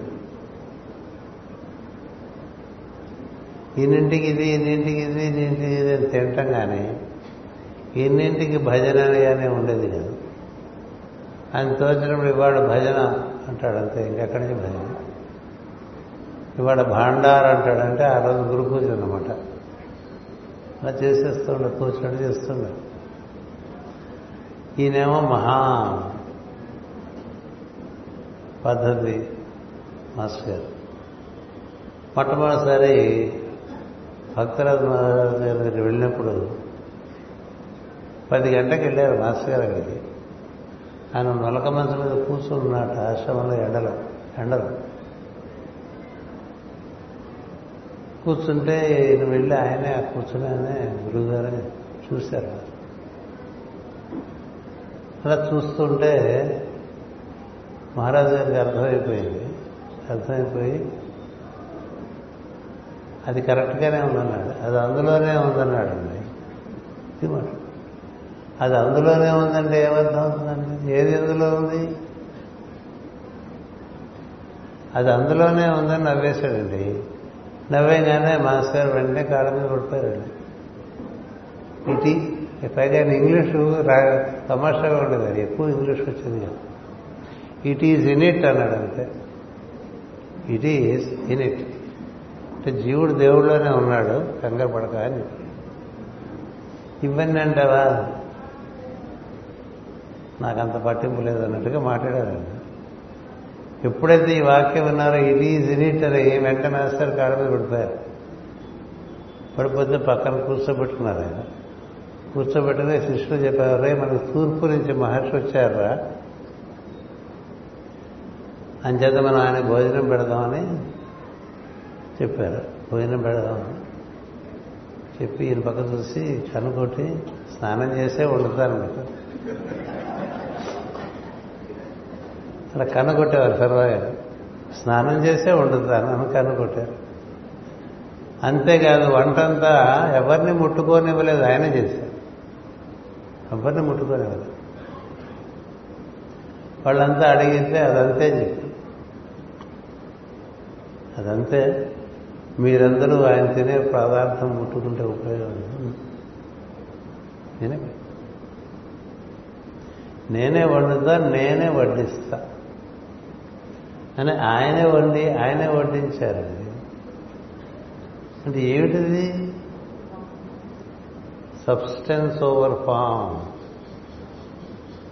substance over form అందుచేత మనకి అక్వైర్ చేస్తే చాలా ఇంపార్టెన్స్ ఇస్తుంది. నువ్వు బయట ఎలా కనిపించానది ముఖ్యం కాదు. లోపల వాడుతూ ఉన్నావా లేదా? లోపల వాడతో లేకుండా ఎన్ని వేషాలు వేస్తే కదా. అంచేత అదొక గుర్తుపెట్టుకోండి substance over form. Agree to disagree you may disagree but you don't have to discard the person don't have to discard the person because the person is as much Ishwara as you are నీ ఎందు ఈశ్వరుడు ఎంత ఉన్నాడో వాడి ఎందు ఈశ్వరుడు అంతే ఉన్నాడు. అంచేత ఎంతమంది నువ్వు డిస్కార్డ్ చేస్తే అంత నువ్వు ఫెయిల్యూర్. ఎంతమంది నువ్వు కలపకపోతే అంత నువ్వు సక్సెస్. ఆ తేడాడు గుర్తించండి. ఎందుచేతంటే inclusivity but not exclusive. inclusivity but and then synthesising various view points into vision synthesising various view points into vision అంటే ఒక నిర్ణయం తీసుకుంటే ఒక సభ అధ్యక్షుడు ఆ అధ్యక్ష పదవి ఏంటంటే అన్ని అందరి దృక్పథాలని సమన్వయించి ఒక నిర్ణయం ఇస్తే ఆ నిర్ణయంలో అందరి దృక్పథాలకి తావు చోటు నాది కూడా ఆయన విని దాన్ని చొప్పించారు ఇందులోకి అని. అంచేత ఏది మనకి అందులోకి విమర్శపడలేదో అంతవరకు నువ్వు వేగి దానికి కూడా కథలు చెప్తూ ఉంటాం. కథలకేం చాలా వస్తాయి. అంచేత ఒక ఆయన కొంతమంది మ్యాసన్స్ వాళ్ళంతా ఒక మెసానిక్ టెంపుల్ కడదాం కడదాం అంటే ఒక్కొక్కళ్ళు ఒక్కొక్క ఇటుక తయారు చేయమంటారు. ఇటిక. అంటే మెజర్మెంట్ కరెక్ట్గా ఉంటుందని తయారు చేస్తారు. అట్లా ఇటుకలన్నీ తయారవుతుంటే కడుతూ ఉంటారు ఆలయం. ఇందులో తెలియని చోటు నుంచి ఒక ఆయన వస్తాడు. వీళ్ళకి తెలియదు ఆయన. మీరేదో దేవాలయం కడుతున్నారు కదా అంటే అవును. నా దగ్గర కూడా ఒక ఇటుకని తీసుకుంటారా అంటే మనకంతా మనకి మనకి ఒక లిమిటేషన్ ఉంటుంది. మన గ్రూప్ అని ఉంటుంది ఇది మన గ్రూప్ ఇది ఇది బెజవాడ గ్రూపు ఇది హైదరాబాద్ గ్రూపు మళ్ళీ హైదరాబాద్లో నవగోపిక బృందం దివ్యకళాంజలి ఏ పేరు లేకుండా బృందం? ఇట్లా ఉంటాయి కదా. ఎవరి గ్రూప్ వాళ్ళది? కదా? ఎవరి గ్రూప్ వాళ్ళదేంటంటే అందరూ ఒకే మాస్టర్ ఇన్వాల్వ్ చేస్తుంటే అందరూ ఒక గ్రూప్ కదా? ఒక చోట కార్యక్రమం జరుగుతుంది అనుకోండి. మాస్టర్ గారి కార్యక్రమమే. దాంట్లో నీ సహకారం ఎంత ఉంది? మా గ్రూప్ అయితే సహకరిస్తాం. ఇంకోటి గ్రూప్ అయితే వాళ్ళు చూసుకుంటారు అదే గ్రూప్ వీళ్ళ గ్రూప్ కాన్షియస్నెస్ ఏది? ఉందా? ఉందా? మన గ్రూపు ఇంకో గ్రూపు అంటే ఏమైందండి? మళ్ళీ కాదంగా డివిజన్ కదా? అందరూ ఒకే గురువు గారిని ప్రార్థన చేస్తారంటే ఎవరి గ్రూప్ వాడదంటే ఇంకా దానికన్నా ఆయన గ్రహించాల్సిన విషయం ఇంకోటే ఉండదు. చాలా జోకలేదు వినటానికి? ఇంకా సత్యం. సత్యం. ఇవేం సత్యాలండి? ఫ్రాగ్మెంటెడ్ ట్రూత్ కదా? వాడు బిరుకు తెచ్చాడు వాడు ఇటుక తెచ్చాడు. ఆయన ఎవరో మన గ్రూప్ వాడు కాదు. కానీ ఇటుక చూడకపోతే మన ఇటుకన్నా అదే ఇటుక అంతకన్నా నాణ్యంగా ఉంది. లేదండి మేమంతా కలిసి ఏదో అనుకున్నాం మా వారికి పెట్టుకున్నాం. ఆ సంతోషం ఉన్నాడు ఇటు తీసుకెళ్ళిపోయాడు. గుడి పూర్తి చేయడానికి ఒక ఇటుక తక్కువైందండి పైగా వీళ్ళే ఇటుక ఎక్కడ పెట్టినా అది విరిగిపోతాం వీళ్ళు ఎన్నిసార్లు ఇటుకలు తయారు చేసి పెట్టినా విరిగిపోతుంది అక్కడ ఇటుక. ఇక్కడ పట్టట్లే. అప్పుడు అందులో వాడికి వెలిగింది అది గ్రూపులో వాడికి ఆయన తెచ్చాడు మధ్య ఒక ఇటుక మనం కాదున్నాం బహుశా అదే సరిపోతుందేమో దీనికని. ఆయన ఎవరు? నేను కనుక్కున్నాను ఎక్కడ ఉంటాడో అన్నాడు. సరే అయితే వెళ్దామని వెళ్ళారు. అందరూ సార్ మీరు ఆ మధ్య ఏదో ఇటుక పట్టుకొచ్చారు అది మాకు అవసరం అనుమానం అనిపిస్తోంది. అందుచేత అది కొంచెం ఇస్తారా అని అడిగారు. "ఆ, మీకు పనికిరాదు కదా ఆ మూల ఎక్కడ పారేశాను? అన్నాడు ఆయన. మూల ఎక్కడ గొడవలో ఉన్నది స్టోర్ రూమ్లో అవి కాస్త తీసి అక్కడ ఉంటే అక్కడే ఉంటుంది లేడు ఎవడెత్తుకుపోతాడు ఎవడెత్తుకుపోతాడు అది తీసుకోండి అన్నాడు. అది తీసుకోవడానికి వాడు ఆ స్టోర్ రూమ్ అంతా సర్దాల్సి వచ్చింది. అప్పటికైనా దొరకలేదు. సామాన్యులు ఇటుక కాదు కదండి. ఐటికి పట్టుకొచ్చారు పట్టుకుని పెడితే దానికోసమే అన్నట్టు మిగిలిపోయిందండి ఆ కాస్త. దానికోసమే అన్నట్టు మిగిలిపోయింది కాస్త. అప్పుడే దేవాలయం పూర్తయింది. పూర్తవగానే అమ్మమ్మ తప్పు చేశాం అనుకుంటే మళ్ళీ ఆయన వచ్చాడు. సరిపోయిందా ఇటుకని అంటే సరిపోయింది దీనివల్లే గుడి పూర్తయింది అన్నారు. అప్పుడు ఆయన చెప్పాడు మీరు నేర్చుకున్న మ్యాసనరీ కంప్లీట్ కాదు. మీరు నేర్చుకున్న మ్యాసనరీ కంప్లీట్ కాదు. అయి ఉంటే మీకు ఈ పాటికే ఇంక్లూజివిటీ తెలిసేది.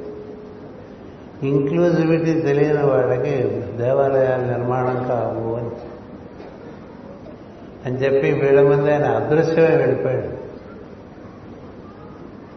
మళ్ళీ ఇప్పుడు కనబడలేదు.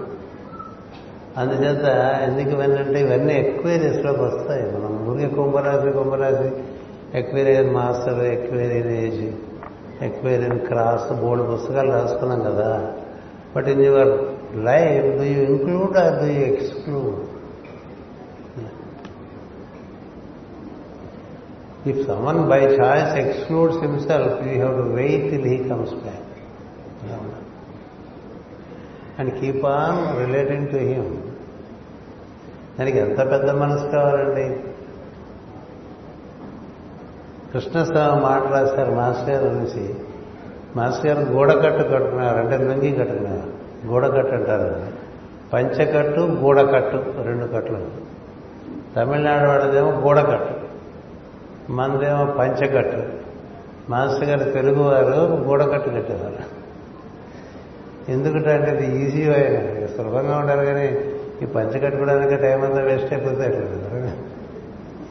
ముందు మడత పెట్టి దోపి మళ్ళీ వెనక మడత పెట్టి వెనక్కి దోపి. ఈ బాధలన్నీ మనకెందుకు అన్నా శుభ్రంగా? ఇలా తీసి అలా కట్టేసుకుంది.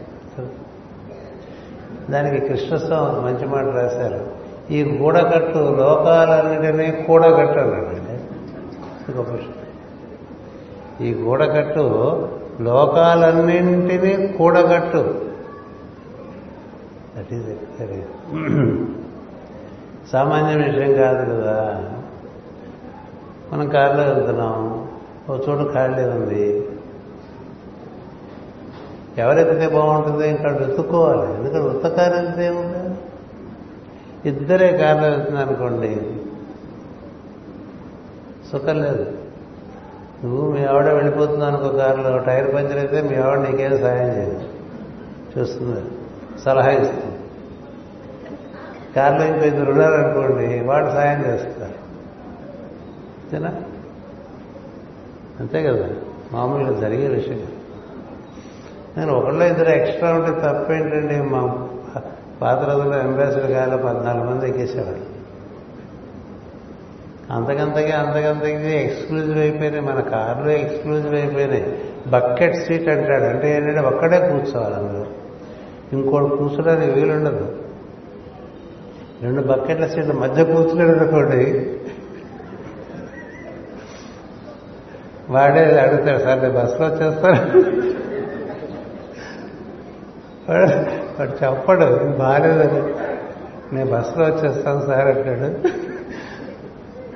అదేంటే బస్సులో అంటే కార్లో రా అంటే వాడిని మేము కార్లో కూర్చోబెట్టి నరకం చూపించడమేగా?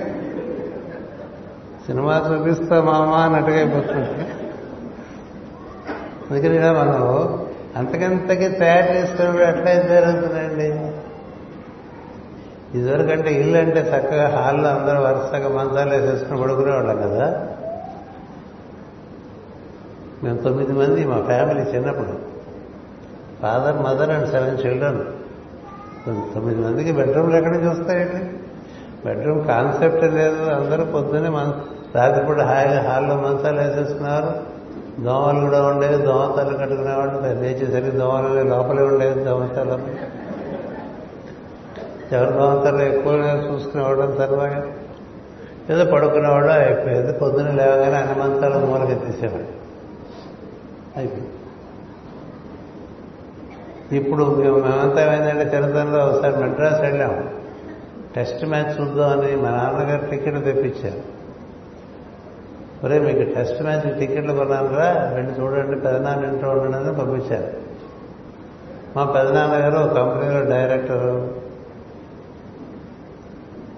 వాళ్ళ ఇంట్లో ముగ్గురు పిల్లలు వాళ్ళకి. రెండు అంతస్తుల మేడ. ఇద్దరిద్దరు కొడుకులు చొప్పున ఒక గదిలోనూ తను తన భార్య ఒక గదిలోనూ గెస్ట్ ఒక గదిలోనూ ఇట్లా మూడు గదులు ఉన్నాయి ఇక్కడ. ఆ నాలుగు గదులు ఉన్నాయి. సో మేము మొత్తం ఐదుగురు వెళ్ళాము ఇది మ్యాచ్ పెట్టాము ఇప్పుడు చిన్న పిల్లవాడు వాడు గట్టిగా ఐదేళ్ళు కూడా లేవు. వీళ్ళంతా మీ అన్నయ్యలు రా అని చెప్పాడు మా పెదనాన్న ఆహా అన్నాడు వాడు ఇంగ్లీష్లో. ఇంగ్లీష్ అప్పటికే వాడు ఇంగ్లీష్. ఆ రోజుల్లోనే. I'm speaking of nineteen sixty. Sixty one England versus India match so వాడు మమ్మల్ని చూశాడు. చూసి వాళ్ళ నాన్నతోన్నాడు dad where are the bedrooms for these fellows అన్నాడు మా అందరికీ అట్లా ఐబ్రోస్ లేచినాయి. వస్తుంది ఈ ఐదుగురు మంది వచ్చారు కదా వీళ్ళందరికీ బెడ్రూమ్లు ఎక్కడున్నాయి ఎట్లా పడుకుంటారు వీళ్ళు ఇక్కడని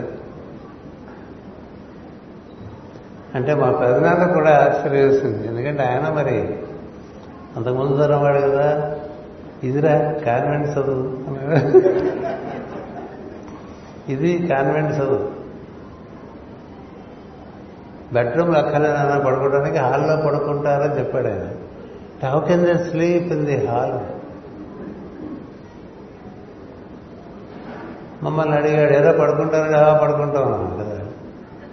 But it doesn't look nice ఎవరికి వాడికి?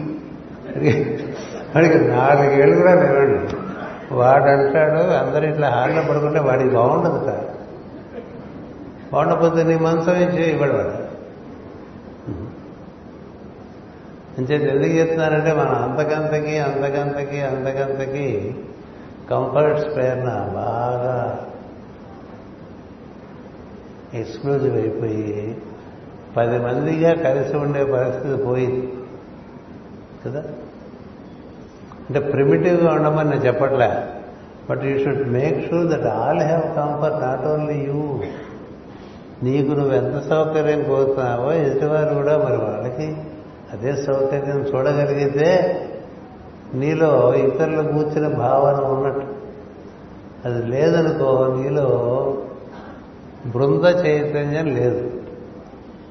బృంద బృందావనం పెట్టుకుంటే ఉపయోగం ఎప్పుడు ఎప్పుడొచ్చింది బృందావనం? వసుదేవుడు సమయం నుంచి బృందావనం వచ్చింది ఆయనే మొదలుపెట్టింది. బృంద జీవనం బృందావనం. ఆయన బృంద జీవనం మన వల్ల కాదు. వసుదేవుని బృంద జీవనం తెలుసుకోవాలంటే మళ్ళీ పురాణ పురుషుడు చదువుకోవాలి. వాళ్ళందరూ సంపాదించింది కూడా ఒక చోటే వేసేసేవాడు వాళ్ళందరూ పండిన పండించిన పంట కూడా ఒక చోటే పోసేసేవాడు ఎవరు కావాల్సింది వాడు తీసుకున్నట్టు ఉండేవాడు అందరూ అందులో మనం ఎంత కంట్రిబ్యూట్ చేస్తామనేది ప్రధానంగా ప్రతివాడి దృష్టిలో ఉండేది. ఇప్పుడు ఎలా పెడితే ఎవడేవాడు ఏం చేయకుండా అందులో తీసేసుకున్నట్టుగా ఉంటుంది కదా అంటే అందరూ కంట్రిబ్యూట్ చేస్తున్నారు కదా. మనం చేయకపోయినా వాడుకోవచ్చు కదా.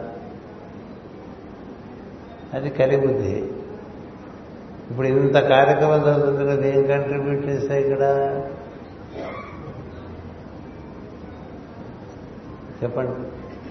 అలా ఉంటుంది కదా. మరి అన్ని స్వయం సమృద్ధిగా నడిచిపోతున్నాయి కదా. గురు పూజలు అన్నీ స్వయం సమృద్ధిగా అయిపోతూ ఉంటాయి. నీ కంట్రిబ్యూషన్ ఏంటి? అంటే గురుదడు అప్పారావు గారి గిరోషలాగా నేను రావటమే కంట్రిబ్యూషన్ అంటే నేనే చెప్పలేదు కదా? వాడు గిరీషం అదే అంటాడు. నా నా అంతటి వాడు మీ ఇంట్లో ఉండటమే మీకు పెద్ద అదృష్టం అని. మీరు ఎప్పుడు పోతాడని వాడు చూస్తూ ఉంటాడు. అందుచేత ఎక్కడికి వెళ్ళినా మన ఆయుష్యం మన ఆరోగ్యం కాకుండా ఎక్కడికి వెళ్ళినా మనం వీళ్ళకి ఏం చేయగలం? అనే దృష్టి. అందుకని ఎంత గ్రూప్ కాన్షియస్నెస్ ఉంటే అంత మన పరిసరాల్లో ఉండేటువంటి జీవులు కూర్చున్నటువంటి భావన మనలో బాగా ఏమాత్రమైంది ఏం టైం ఎందే మా మూర్తి గారు అప్పుడే ఫోన్ చేసేస్తున్నారు. అని చేత ఇదొకటి బృందం. ఇంతవరకు ఇందులోంచి ఒక విషయం చెప్పలేదు ఎప్పుడు కూడా ఏదో పుస్తకం తీసుకుని అందులో చెప్దామంటే అది చూసుకోవాలి అది ఇదివరకు చెప్పింది ఇప్పుడు మళ్ళీ చెప్తున్నా కదా అన్నట్టుగా వస్తుంటాయి. Aquarius the most secret sign of the zodiac అన్నారు. Aquarius the most secret sign of the zodiac is the fourth fixed sign అని స్థిర రాశుల్లో నాలుగవ రాశి. అంటే వృషభం ఒకటి సింహం ఒకటి అటుపైన వృశ్చికం ఒకటి కుంభం ఒకటి. ఈ నాలుగు స్థిర రాశి అంటే వీళ్ళందరికీ స్థిర బుద్ధి ఉంటుంది. స్థిర బుద్ధి ఉంటుంది. ద్విస్వభావ రాశులు అంటే కాసేపు అది కాసేపు ఇది కాసేపు అది కాసేపు ఇది. అట్లా ఉంటుంది. అందులో ఒక ధనస్సే మినహాయింపు.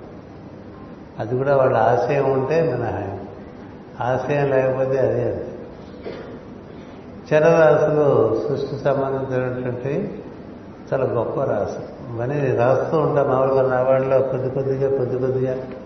గోరుముద్దలు తినిపించేట్టుగా రాస్తున్నా అవి ఫాలో అవుతుంటే మీకు చాలా విషయాలు తెలుస్తాయి. మనకి అస్ట్రాలజీ రాదే మనం స్పిరిచువల్ అస్ట్రాలజీ చదువుకోలేదే మనం ఈశ్వరుడికి అస్ట్రాలజీ చదువుకోలేదే అని బాధ కల. మొదటి నుంచి నా వాళ్ళలో జ్యోతిషపరంగా రాసినవన్నీ మామూలు సాధారణమైనటువంటి పాఠకులకు అర్థమయ్యే పద్ధతిలో రాసుకుంటూ వచ్చాను అంటే ఇది నాలుగవ స్థిర రాశి ఏది? ఎక్వైరీస్ అంటే స్థిర రాశిలో కల్లా చాలా గొప్పది. వృషభ రాశి స్థిర రాశి కానీ దానికంతా ఆడంబరం ఎక్కువ. వృషభానికి ఆడంబరం. ఎక్కువ అది గంగరెద్దులో తిరగడానికి ఎక్కువ ఉత్సాహిస్తూ ఉంటుంది. పని చేయడానికి ఉత్సాహించదు దాన్ని ముక్కు తాడేసి దాని చేత పని చేయించుకో. సింహరాశి తనకి తానుగా తనకి తానుగా ఉంటుంది. చాలా గొప్పగా వృద్ధి చెంది ఉంటుంది. కానీ it is it remains to be an individualistic conscious వృశ్చిక రాశి ఒంటరిగా లోపల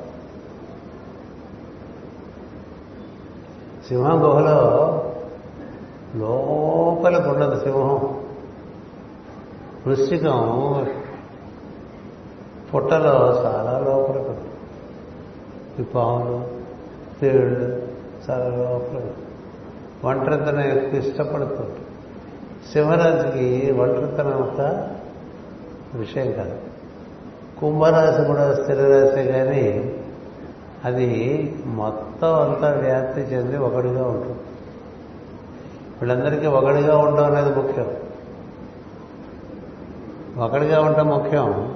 అందరిలోనూ ఒకటిగా ఉండడం అనేటువంటిది కుంభరాశి అందరిలోనూ. అందరిలోనూ ఒకటిగా ఉండడం అనేటువంటిది ఈశ్వరత్వం. వాడికి అందరికీ కష్ట సుఖాలు తెలుస్తుంటాయి అందరి బాధలు తెలుస్తుంటాయి. తదనుగుణంగా పనిచేస్తూ ఉంటాడు. అంతేకాదు it is the third airy triplicity అన్నారు. అది మూడవ వాయుతత్వపు రాశి. మూడవ వాయుతత్వపు రాశి. అన్నిటికీ మూడు ఉన్నాయి. అగ్నికి మూడు రాసులు ఉన్నాయి. జలానికి మూడు రాసులు ఉన్నాయి. పృథివీకి అంటే పదార్థానికి మూడు రాసులు ఉన్నాయి. వాయువుకి మూడు రాసులు ఉన్నాయి. అన్నిటికన్నా వాయువు గొప్పది. వాయువు తర్వాత అగ్ని అగ్ని తర్వాత జలము జలం తర్వాత పదార్థం. ఇది ఆర్డర్. ఇట్లా ఏరి అంటే వాయుతత్వపు రాసి ఉంటే మనిషి భావాలు ఇరుక్కుపోయాడు తేలిగ్గా ఉంటాడు. ఒకటేమో జమిని వాయువు. మిథున రాశి.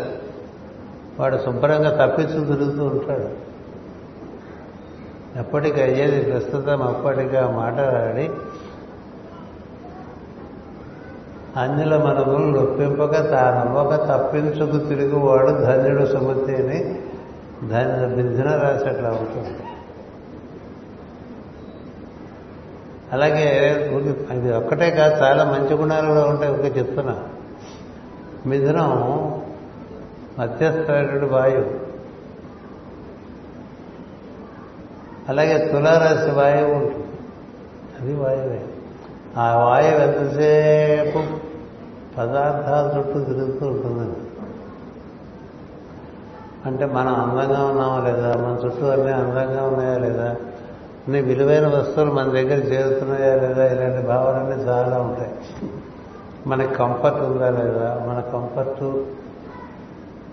మన చుట్టూ బ్యూటీ మనం బ్యూటిఫుల్గా ఉంటాం.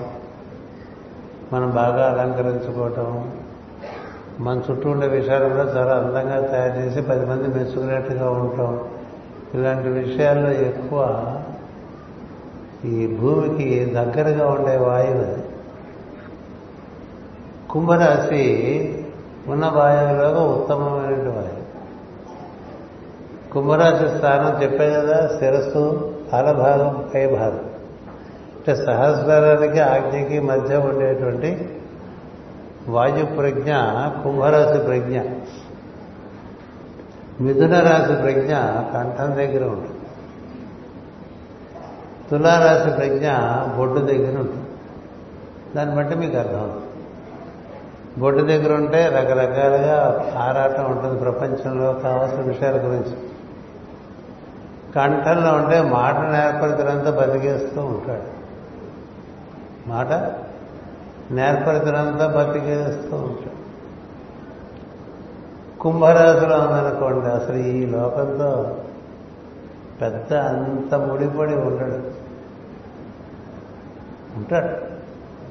తేలిగ్గా ఉంటాడు. భావాలు చాలా తేలిగ్గా ఉంటాయి. ఏదైనా ఒక సంఘటన జరిగినా తర్వాత ఏముండదు అక్కడ. నెక్స్ట్ మూమెంట్ మర్చిపో ఎందుకంటే గాలి ఎక్కువసేపు ఏది ఏ వాసన పట్టుకుని ఉంచుకోదు. సుగంధమైనా దుర్గంధమైనా ఏదైనా సరే కాసేపే ఉంటుంది గాలితో. ఆ తర్వాత తలదైనటువంటి సహజమైనటువంటి గంధమే తప్ప దానికి ఇతర గంధాలే వాటిలో పట్టవు. ఇది కుంభరాశి వాయువు అంచేది మనకి కుంభరాశి స్థిర రాశుల్లో నాలుగవది వాయు రాశుల్లో మూడవది. అయి ఉండటం చేత ఉత్తమోత్తమైనటువంటి రాశిగా దీన్ని చెప్తుంటారు. It represents establishment of man in the fourth plane fourth plane అంటే తురీయ స్థితిని ఫోర్త్ ప్లేన్ అంటారు తురీయ స్థితినే పరాస్థితి అంటారు పరా పశ్యంతి మధ్యమ వైఖరి. అంటే పరతత్వంతో కూడి ఉండేటువంటి స్థితి వీళ్ళకే వీళ్ళకే ఉంటుందంటే మన ప్రజ్ఞ అక్కడ చేరితే మనం కుంభరాశి ప్రజ్ఞే. మాస్టర్ సివివి గారు పుట్టిన సింహరాశిలో చంద్రుడు కుంభరాశి. ఆయన పరతత్వంతో ముడిపడిపోయారు. సో పరతత్వంతో ముడిపడిపోతే ఏమవుతుందంటే అప్పటికప్పుడు తాజాగా వస్తూ ఉంటాయి. పశ్చంతి పరా నుంచి పశ్చంతి పశ్చంతి నుంచి మధ్యమ మధ్యమ నుంచి వైఖరి. ఇది ఒకటి చెప్పి ఆపేస్తాను. పరా పశ్యంతి మధ్యమ వైఖరి. అట్లాగే సుషుప్తి నిద్ర స్వప్నం కళ జాగృత ఈ తెలివి. వీటన్నిటికీ మూలమైనటువంటి తెలివి. అది దాని తురీయ స్థితి అంటారు. తురీయ స్థితి. నాలుగవ స్థితి. ఈ నాలుగవ స్థితికి చాలా ప్రాముఖ్యత ఉంది. పరాపస్థితి మధ్యమ వైఖరి. అలాగే మనకి వాసుదేవ సంకర్షణ ప్రద్యుమ్న అనిరుద్ధ వ్యూహాలను నాలుగు చెప్తారు. నాలుగు. అలాగే బ్రహ్మ విష్ణు మహేశ్వరుడు పరమేశ్వరుడు గురు సాక్షాత్ పరబ్రహ్మ అంటాం కదా. నిజంగా పరబ్రహ్మ ఈ మూడు స్థితుల్లోకి దిగి వస్తుంది. అందుకని కుంభరాశి ప్రజ్ఞ మనకి ఏమిస్తుంది పరతత్వం యొక్క స్పర్శ బాగా ఇస్తుంది. పరతత్వ యొక్క స్పర్శ కావాలంటే మనం ఆజ్ఞం చేరాలి. ఆజ్ఞం చేరాలంటే అష్టాంగ యోగంలో ధ్యాన స్థితి చేరాలి. యమ నియమ ఆసన ప్రాణాయామ ప్రత్యాహార ధారణ ధ్యాన స్థితులు. ఏడవ స్థితి ధ్యానం. ధ్యానంలో ఉన్నప్పుడు పరతత్వంతో అనుసంధానం చెంది ఉండే అవకాశం ఎక్కువ ఉంటుంది. అది సహస్రానికి మూలాధారం ఆజ్ఞకి మధ్య జరిగేటువంటి అనుసంధానం. అది నాలుగవ స్థితి మనం అక్కడ ఉంటే ఏమవుతుందంటే ఈ మిగతా మూడు స్థితులు చాలా సులభంగా అవగాహన ఉంటాయి కాకుండా అవి బంధించని స్థితి వస్తుంది. దాన్నే బ్రహ్మస్థితి దాన్నే బ్రహ్మర్షి యొక్క స్థితి అంటారు. వాళ్ళనే బ్రహ్మము ఎరిగిన వాళ్ళు అంటారు. బ్రహ్మ విదాపునోది అని మనకి చెప్పుకుంటారు కదా. ఈ సమస్తము ఎవరికి తెలుస్తుంటే బ్రహ్మమును చేరిన వారికి తెలుస్తుంది. అది నాలుగవ స్థితిలో తెలుస్తుంది. మనమంతా మూడు స్థితులు మనకు బాగా తెలుసు. మెలకువ స్థితి మనకి తెలుసు. స్వప్నం తెలుసు. నిద్ర ఏమీ తెలియదు కాబట్టి నిద్రపోయాం అనుకుంటూ ఉంటాం. ఈ మూడు స్థితుల్లోకి మన ప్రజ్ఞ ప్రవేశించి మళ్ళీ బయటకు వస్తూ ఉంటుంది. కాసేపు నిద్రలో ఉంటుంది బయటకు వస్తుంది. కాసేపు స్వప్నంలో ఉంటుంది బయటకు వస్తుంది. కాసేపు మెలుగులో ఉంటుంది అందులోంచి మళ్ళీ నిద్రలోక స్వప్నంలోక జారిపోతూ ఉంటుంది. ఇట్లా మూడు గదుల్లోకి వెళ్ళేది నాలుగో రోజు ఉంటుంది అది నువ్వు నీవు నీవుగా నీకు తెలియటం అంటే నాలుగవ స్థితి నీకు నీవుగా తెలియటం అంటే అది నాలుగవ స్థితి. ఈ నాలుగవ స్థితి తెలియాలంటే నువ్వు ధ్యానవ్యా వాయువును చేరాలి అంటుంది యోగం. ఈ నాలుగో స్థితి కోసం అందరూ పాకులాడతారు పరాస్థితి అంటే పరతో అనుసంధానం చెందిన స్థితి.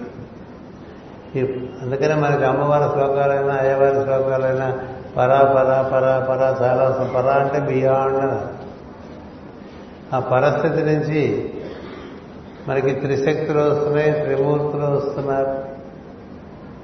అక్కడి నుంచి ఆ తర్వాత కదా మనకి తెలుస్తుంది. మహత్తు పరస్థితి ఎందుకంటే మహత్తు అహంకారం కన్నా ఇంకా ముందు నుంచి ఉన్న సమయం ఉన్నది. అహంకారం మనకు సాత్వికంగాను రాజసికంగాను తామసికంగాను ఉంటుంది. ఈ మూడిట్లో ఏదో అంటే మనం బతుకుతూ ఉంటాం. బాగా యాక్టివ్గా ఉంటే రజస్సులో ఉంటాం. బాగా నిద్రపోతుంటే తమస్సులో ఉంటాం. కదా? అటు యాక్టివ్ కాక ఇటు మరీ తమస్సుగా కాక మధ్యస్థితిలో ఉంటే సత్వం ఉంటాం ఇది కూడా స్థితే. దీనికి అతీతమైన స్థితిలో ఉండేటువంటి వాడిని పరాస్థితిలో ఉన్నాడు అంటాడు అక్కడి నుంచి దిగి వస్తూ ఉంటాడు మాటి మాటి. ఇప్పుడు హనుమంతుడు ఉన్నాడు అనుకోండి పరాస్థితిలో ఉండి అవసరాన్ని బట్టి దిగి వస్తూ ఉంటాడు. పశ్చంతి మధ్యమ వైఖరి. అందుకని దాన్ని ఉన్న స్థితి అంటారు ఉనికి అంటారు దాన్ని. నాలుగవ స్థితిని ఉనికి అంటారు మూడవ స్థితిని చైతన్య స్థితి అంటారు. రెండవ రెండవ స్థితిని మనకుండే భావస్థితి అంటారు. ఒకటవ స్థితిని పైనుంచి కిందకు వస్తుంటే నాలుగు మనకి పరస్థితి అయినప్పుడు కేవలం ఉనికిగా ఉండటమే ఉంటుంది. చైతన్యం కూడా ఉనికిలో కలిసిపోయి ఉంటుంది. కానీ తాను అనేటువంటి స్థితిలో ఉంటాడు. నిద్రపోడు. నిద్రపోతున్నట్టుగా ఉంటాడుగా నిద్రపోడు. అది నారాయణుడు అర్ధకాల నిమీరత కన్నులతో పడుకున్నట్టుగా ఉంటాడు కదా నిద్రపోడు. శివుడు అలాగే అర్ధ నిమీరతలో ధ్యానంలో ఉన్నట్టు ఉంటాడు. నిద్రపోడు. పరాస్థితిలో ఉంటారు వాళ్ళు. పరాస్థితిలో ఉండి అక్కడి నుంచి ఒక భావం వస్తే దానికి అది అందుకుని దాన్ని నిర్వర్తించడమే చేస్తూ ఉంటుంది. దీని పరాస్థితి చాలా ముఖ్యమైన దాన్నే మనకి వాసుదేవ ప్రద్యుమ్న అనిరుద్ధ వ్యూహాలుగా చెప్తుంటారు. నా వాసుదేవ సంకర్షణ ప్రద్యుమ్న అనిరుద్ధ వ్యూహాలు. నాలుగు. వాళ్ళే రామాయణంలో రాముడు లక్ష్మణుడు భరతుడు శత్రుఘ్నుడు నాలుగు నారదు అంచేత నాలుగున్నర కలియుగము ద్వాపరయుగము త్రేతాయుగము కృతయుగము. కృతయుగము పరాస్థితి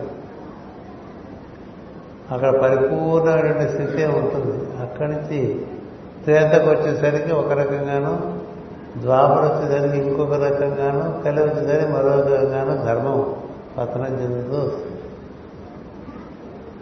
అలాగే మనకి భగవద్గీతలో కూడా సర ఈ విషయం గురించి సరస్వతి దేవాడు అంటే చాలా రాశాను ఇంత అంతగా అన్నిట్లోనూ నాలుగు నాలుగు నాలుగుగా దర్శనం చేస్తూ ఉండొచ్చు. అందుకని వీటన్నిటికీ మూల మహత్తు.